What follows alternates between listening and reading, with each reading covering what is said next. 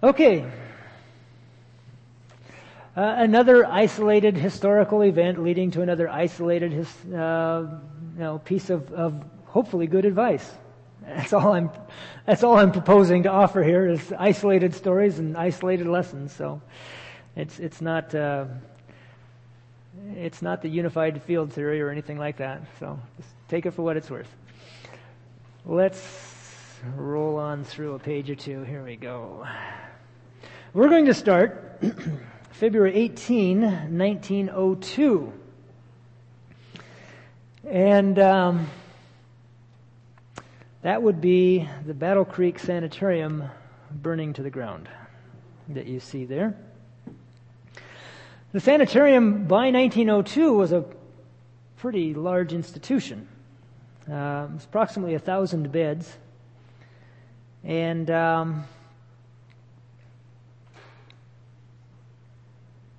it was probably, in some ways, much too large. I don't know if I would necessarily want to try and carry the math out in any great, uh, with any great precision, but Ellen White did once say that it would be better to have invested the time and means into 10 separate sanitariums rather than expanding Battle Creek as large as it had been. So, you know, if you want to play the mathematical game, then you could say that the 100 bed hospital is the ideal. I don't know that I believe that, but yeah, whatever you want to do with those numbers, you, you figure it out for yourself. It was, uh, it was a bit big. Not perhaps solely in size, but the problem was that Adventists were becoming congested in Battle Creek. And um, we, we actually have a commission to go to all the world. and it's important that we not lose sight of that. well, anyhow, lots of things that might have gone into that, but this is simply the starting point of our story. The Battle Creek Sanitarium burned to the ground, um, and uh, only one life was lost, which is I suspect, pretty astounding. How many stories? I, I, I think I'm seeing at least four stories, possibly five stories there. Um, I don't know how full the facility was at the time, but they managed to get all the patients out. Um, that'd be that'd be a, a trick.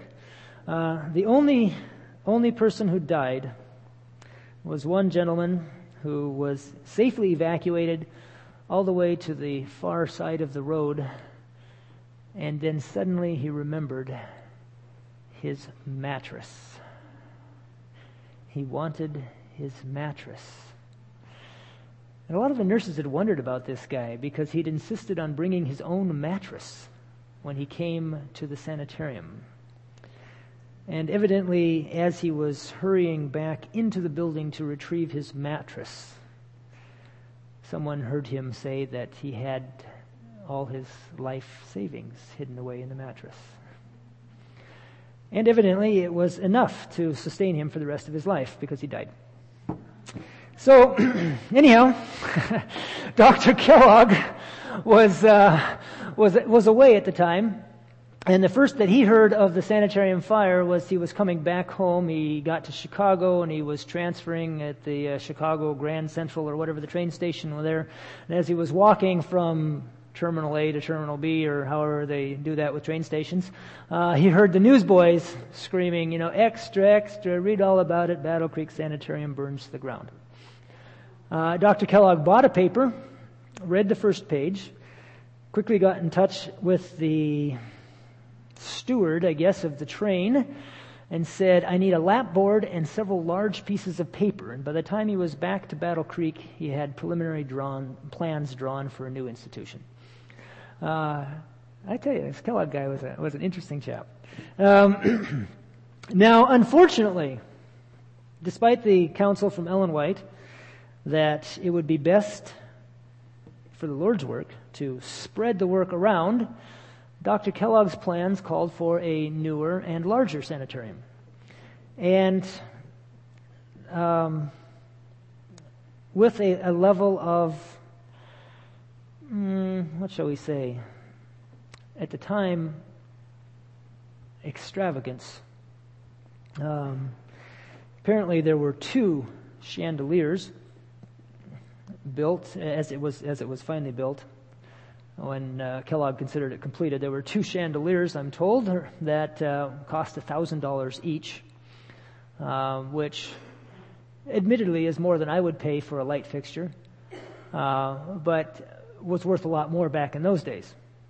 You know, uh, early 1900s, a thousand dollars was probably still worth at least 500. I, I, don't know. I'm pretty skeptical when it comes to money. But anyhow, um, marble floors. It was fairly, fairly extravagant by some people's tastes. Ellen White, of course, wrote to him and encouraged him to exercise some different kinds of judgment.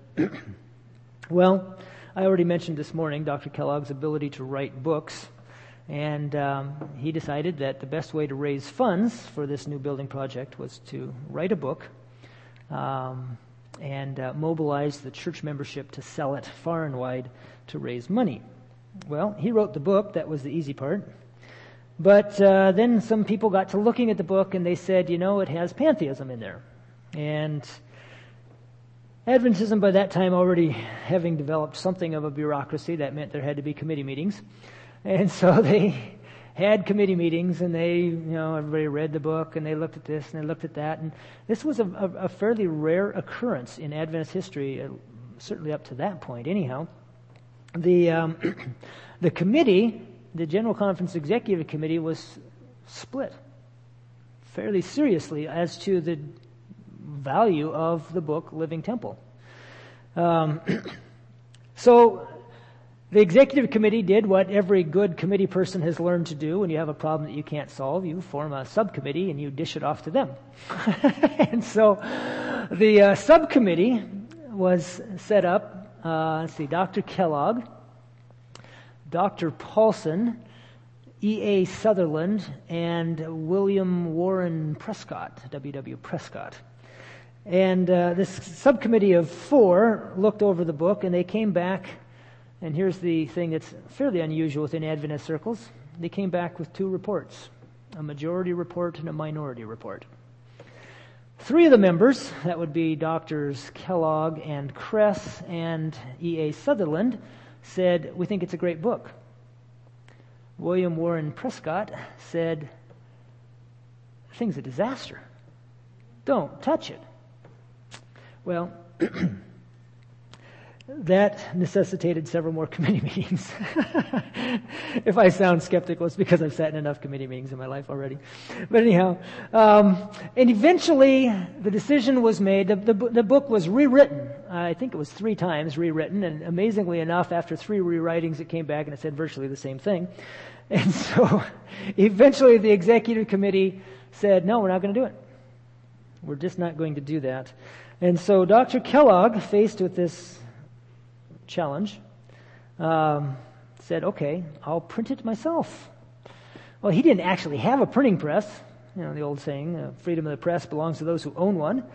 And so he had to find somebody who would, who would print it for him. And so he went to the largest um, commercial printer in Battle Creek and asked them if they would print the book for him. And of course, as a commercial project, they were happy to print anything that came through their door.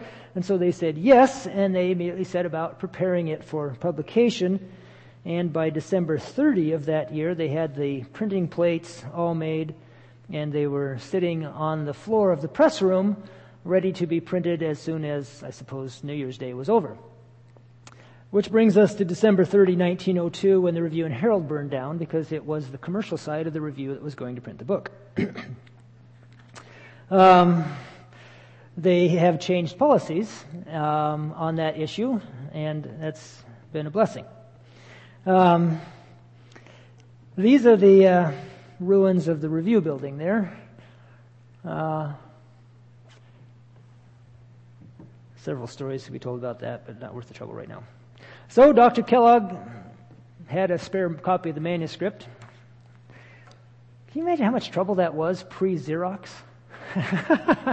you know, anyhow. Um, and so he took it off and he went to another printer and he got the book printed. Well, uh, that would have been early 1903. And uh, we'll continue our story and bounce ahead now to October of 1903 at the Autumn Council session in Washington, D.C. Um, this is what I mentioned last time with Dr. Paulson thumping Kellogg, or thumping Daniells on the on the chest, saying, you know, if you don't get out of the way and, and let this new light, you know, carry the day, you will be rolled in the dust. Um, what Kellogg had done is he'd brought a lot of medical workers to Washington D.C. Now there were some there some pretty hard feelings going on because bear in mind, um, by by October 1903 the General Conference had moved out of Battle Creek, and the Review and Herald had moved out of Battle Creek. And there were a lot of people who were not happy about that, most notably those who remained in Battle Creek. Um, there were a lot of people, to be honest, who were not happy to be moving. Um, it wasn't a good time to try and sell your house. Too many people moving out of town all at once. And a lot of people lost a lot of money on those houses. So there were some there were some uh, slightly disturbed feelings about that whole issue. Uh, Battle Creek College had moved out of town as well uh, and become Emmanuel Missionary College. Um, but nonetheless, Autumn Council met in October in Washington D.C. and Kellogg managed to have a sizable contingent of supporters back there. Uh, this is, of course, the occasion when Daniells was beside himself practically. And just after being thumped on the chest by Paulson, he went into his house and he was met by someone. And I, you know, did they really say this kind of stuff? It sounds, so melodramatic. I don't know. But this is Daniel's account of it, and I wouldn't want to accuse him of lying by any stretch. But anyhow, as he went through the door, he was met with the acclamation, deliverance has come!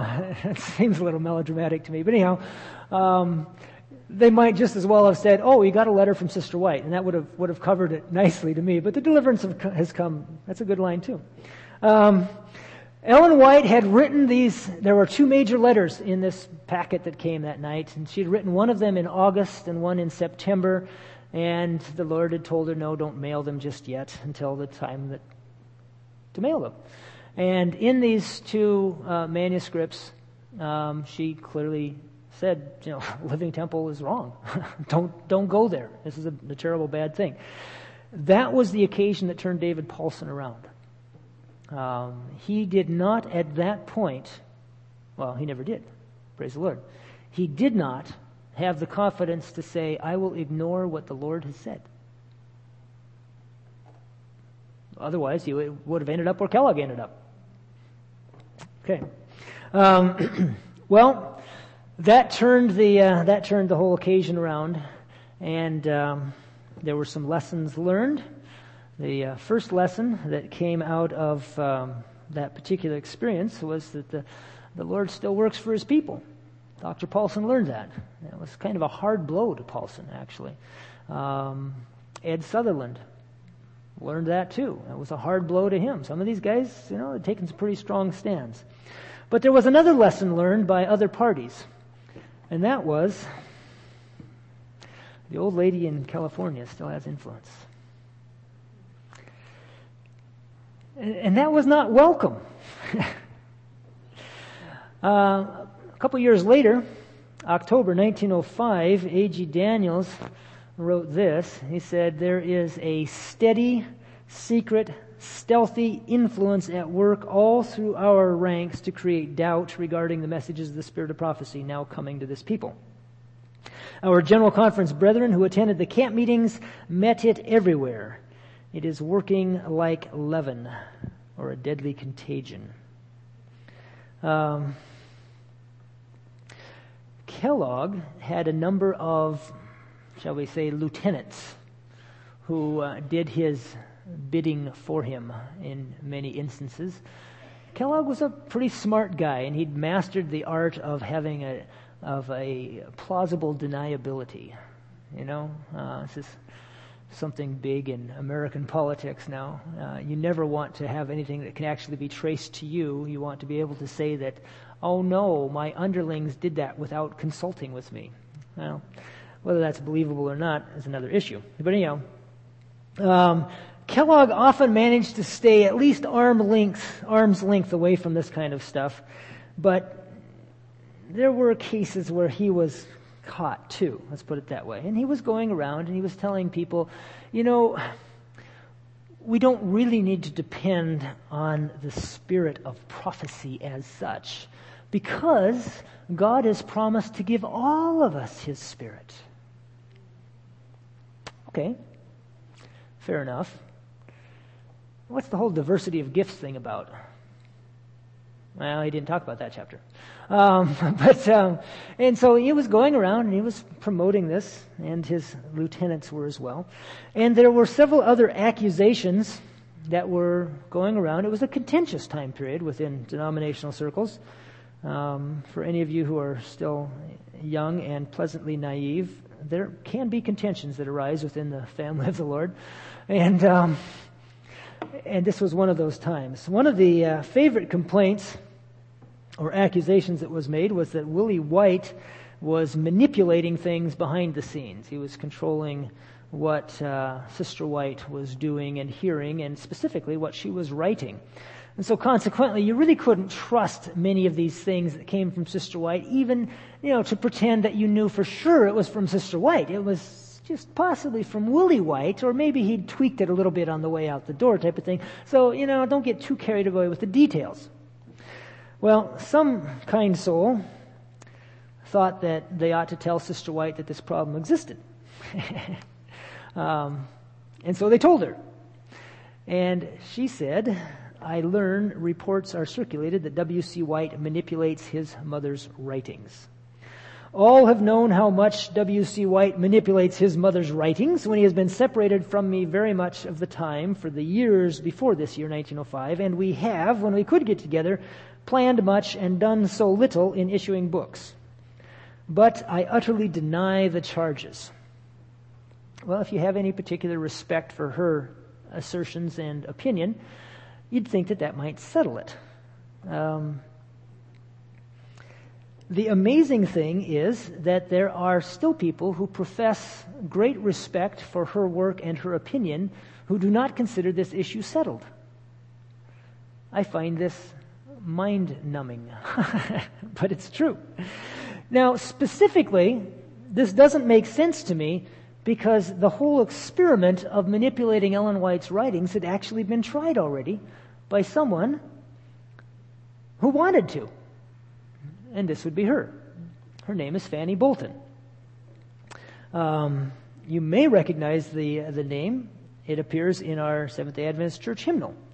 She is the author of both the tune and the lyrics for the song Not I, but Christ, which was an excellent prayer that she penned during a period of repentance and subsequently, unfortunately, seems to have forgotten uh, in later um, developments.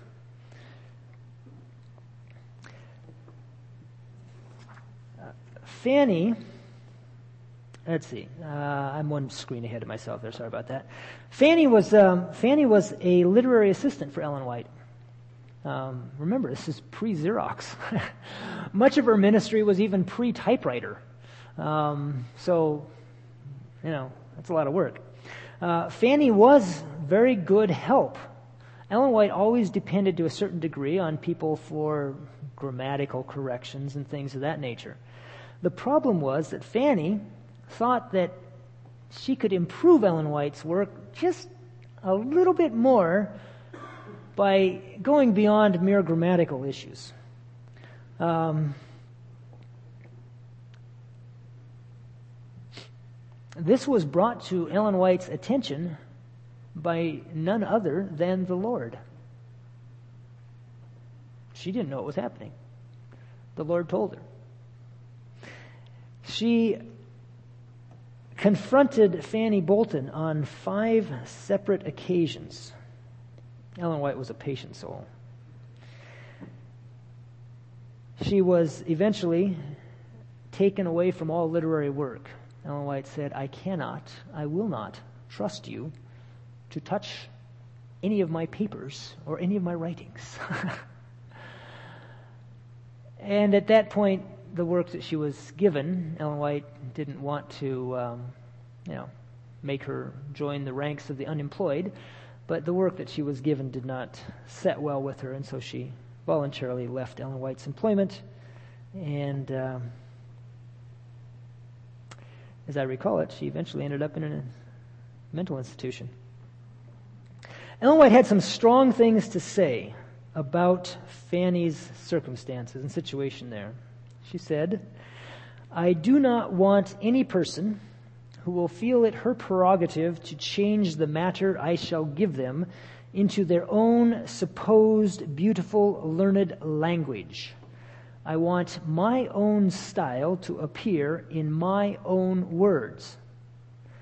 Fanny Bolton is a farce. I think that's the strongest derogatory term I've ever read from the pen of Ellen White in regard to a person like that. I don't know. There may be something else. What Fanny claimed she had done, or what confessed, I should say, she had done, was not really to change, you know, I might have said it doesn't really matter. Because all she was doing was, was putting in flowery little phrases here and dressing things up. She wasn't, she wasn't trying to change the content other than to, to dress it up and make it a little more literarily attractive, you see. Ellen White didn't want that. She said, no, thank you. Don't touch my stuff. Authors have a way of being protective about their work. Um,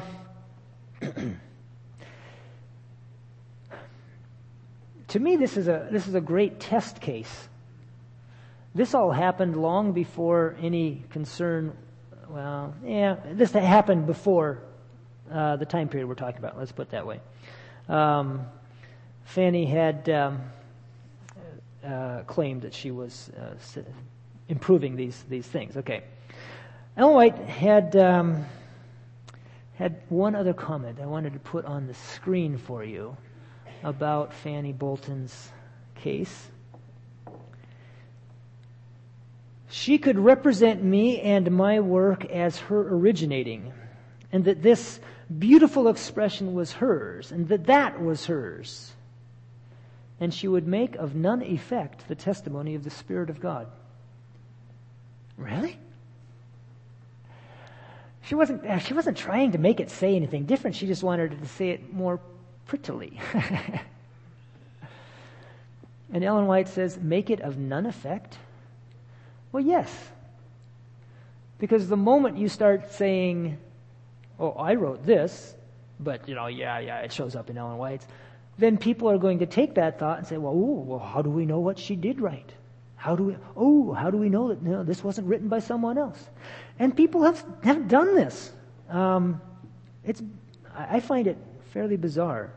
Um, there are still people today who will, with all seriousness, look you square in the face and say, you can't trust the later editions of the Spirit of Prophecy because they were manipulated by Willie White. Okay? Or A.G. Daniells, uh, or Uriah Smith. The, um, my personal favorite, the one that I enjoyed quite the most, uh, was a fellow who asserted directly to my face that Uriah Smith had been responsible for many significant changes in the last revision of Great Controversy, which was the last revision was made in 1911. I took the took great pleasure in pointing out to the individual that Uriah had died in 1903. And so I suspected that it was probably the chapters on the state of the dead that he would have been most interested in rewriting. um, okay. Well, notice that statement though. Make of none effect the testimony of the Spirit of God. Does that sound at all familiar? The very last deception of Satan will be to make of none effect the testimony of the Spirit of God. Now, I'm not here to say that there's only one way to do that, but I do know of at least one way that the Spirit of prophecy says is making it of none effect. Um, okay. Well, that was a way that people were trying to um, trying to destroy Ellen White's influence. About the same time, there was a, an interesting legal situation which had developed. Back in Battle Creek, now this is 1906, there had been this huge exodus in 1903. But there were still quite a few Adventists back in Battle Creek, and of course there were some tangible assets that the church couldn't take with them readily to Washington, D.C. So we have here a picture of the Dime Tabernacle. And in 1906, there was brewing a legal struggle over the ownership of the tabernacle. Up until this time, Seventh day Adventist churches, the Dime Tabernacle just simply being average in this case, Adventist churches were owned by local boards of trustees. And in the Battle Creek case, there was a board of trustees. I believe there were seven members.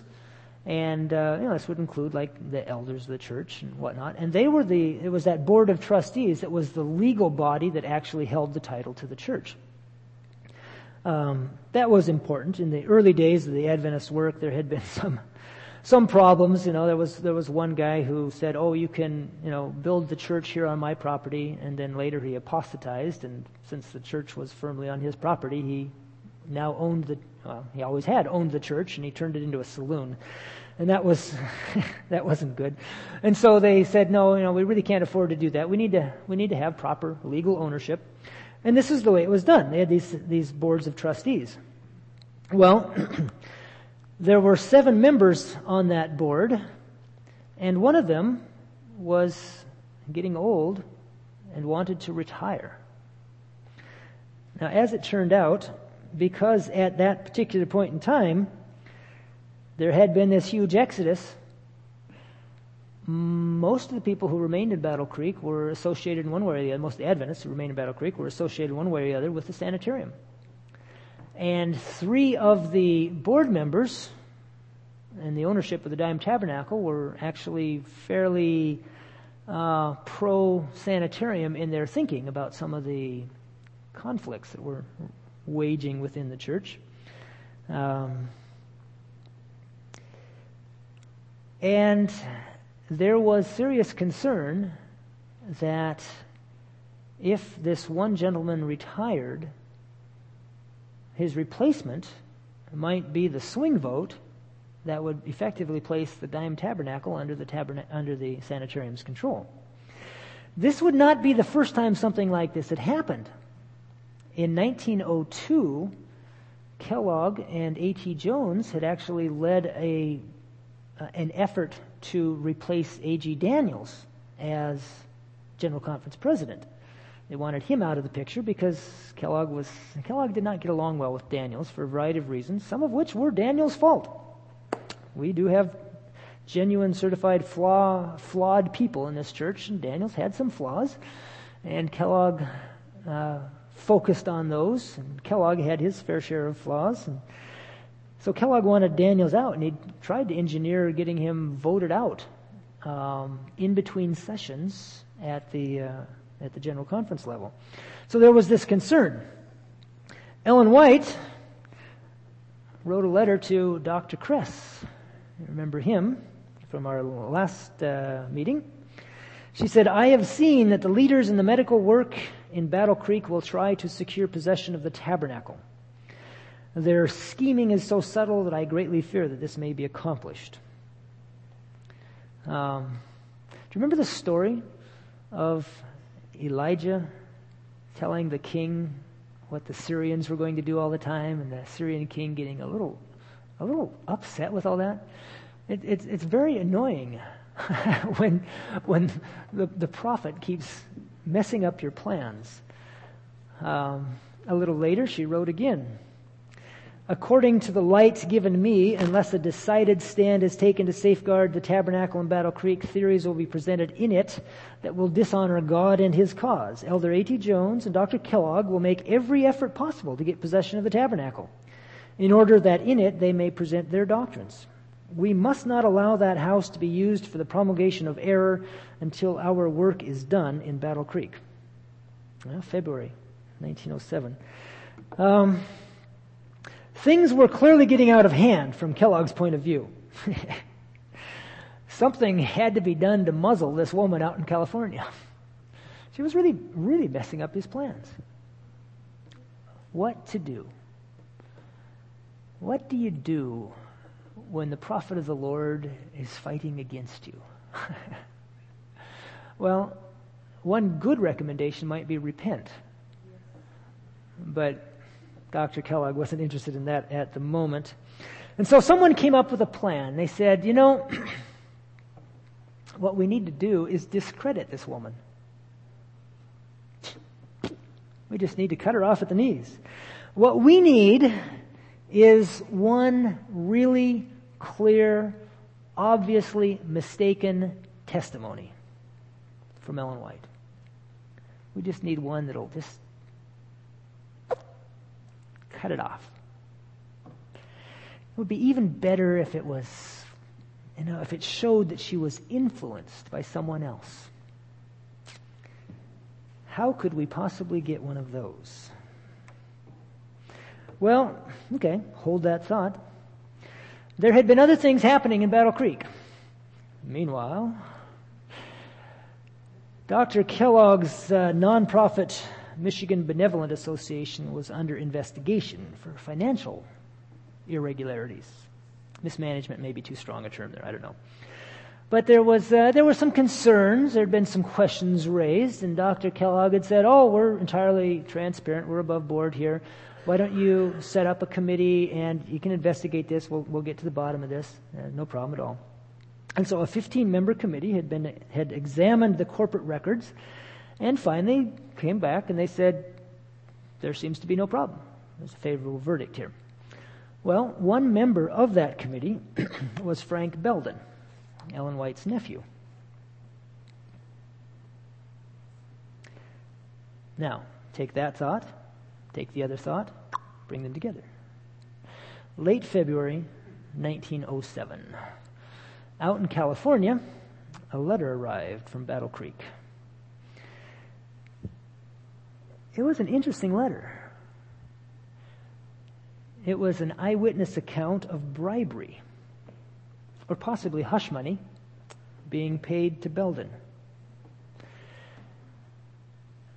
He was on that committee, you know. There were details included.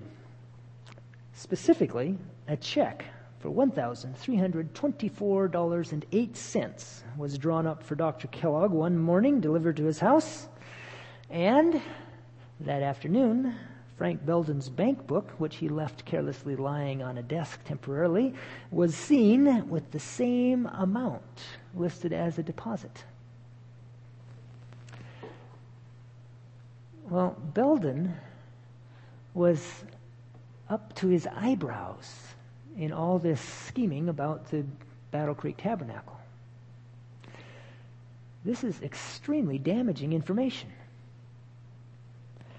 The only thing that was in any sense irregular about this letter was that it, it was anonymous. And even that was attended to to a degree because there was a separate slip of paper along with the letter that said, if you check with this person, they will be able to verify this, and this person will verify that. And once you know those two facts, then you'll know that the whole must be true. It was, it was, it was kind of strange, but very damaging information for Frank Belden. That was late February. Early March, 1907. A letter from Elmshaven arrives at Battle Creek. Ellen White's testimony condemns Belden for accepting improper payments from Kellogg. Ellen White describes a bank book she was shown in visions of the night. Belden produces his bank book, and it has no such entry. The local bank denies receiving any such deposit. Ellen White's reputation goes down in flames. Kellogg and Associates gain control of the Dime Tabernacle. Uh, actually, none of that ever happened.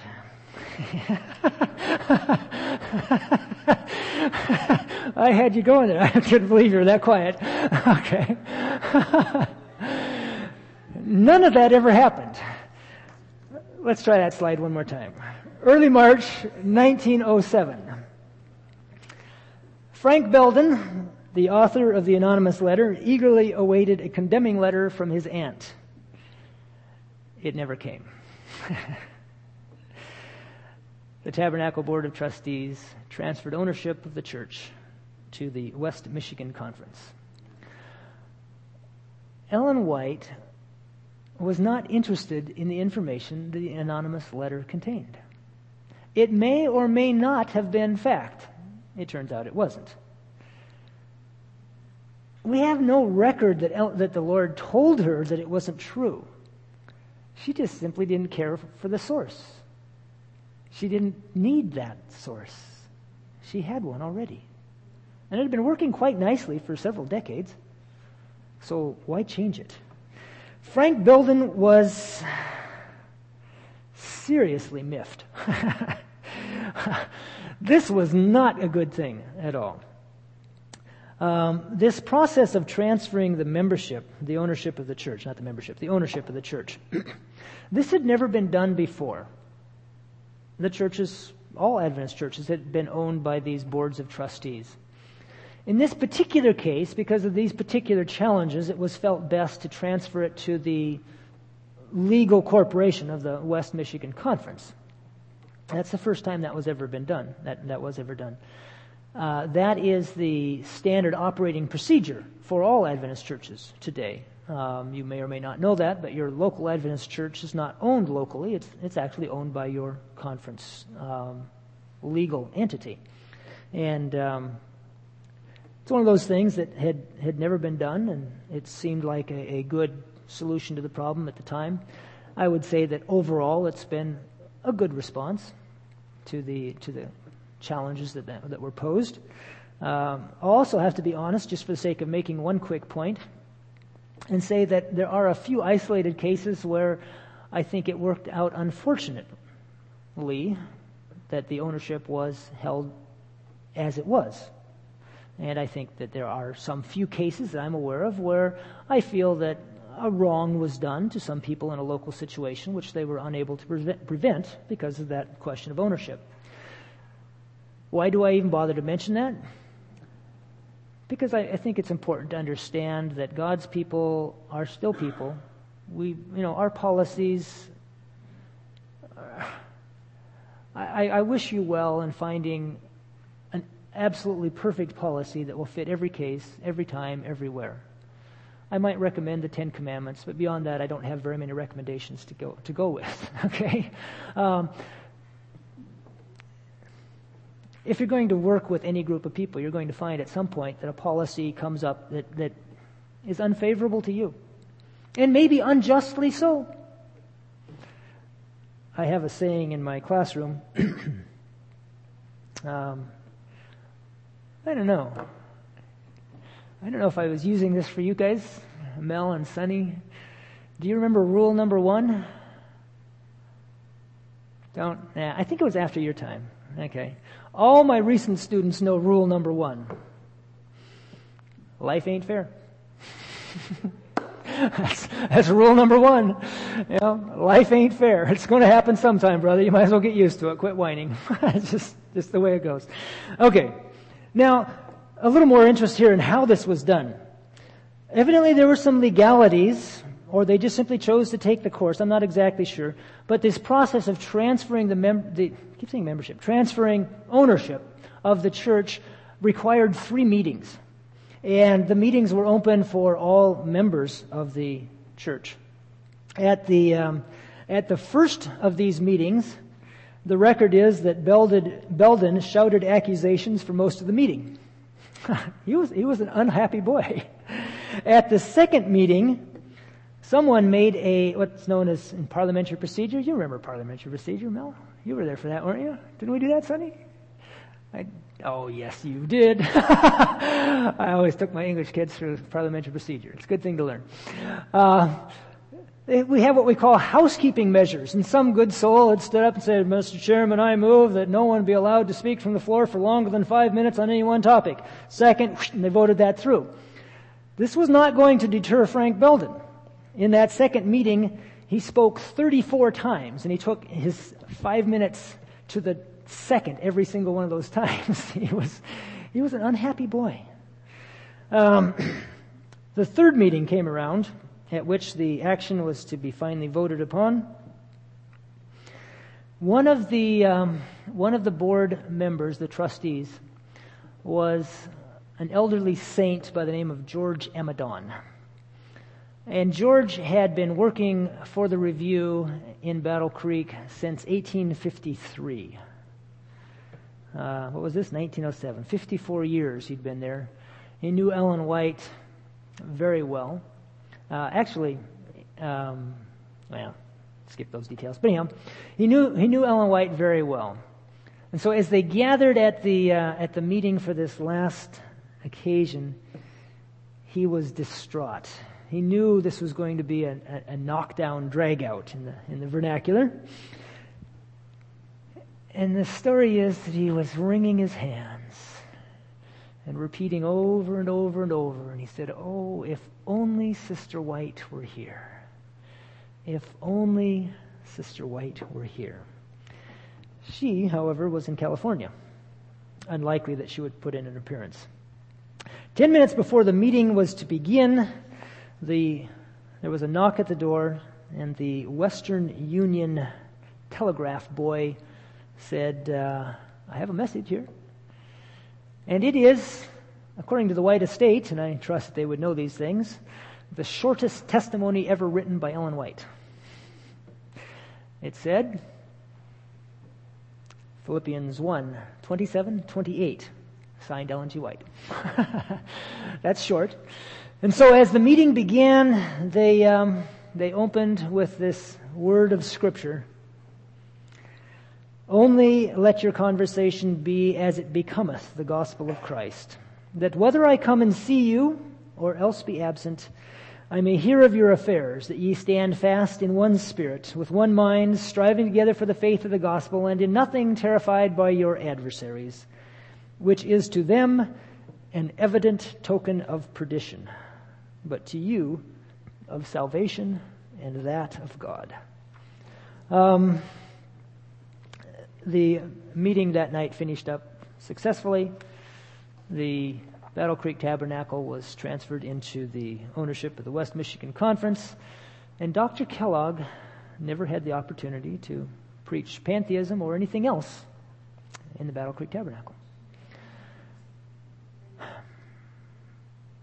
What's the take home lesson from that?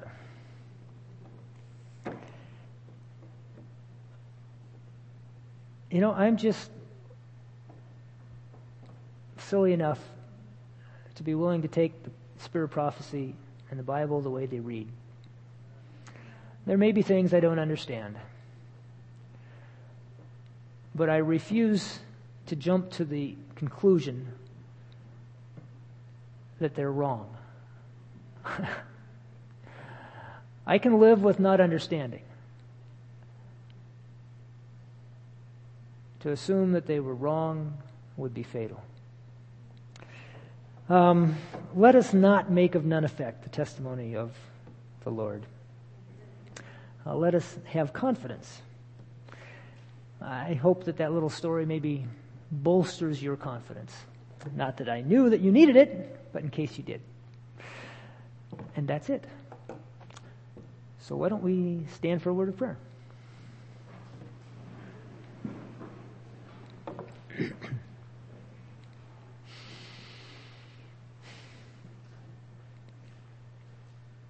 Father, there are many more things in sacred history that might be of value, might be of blessing to us, and we help we ask that you would help us to find them and discover them for ourselves at the very time we need them.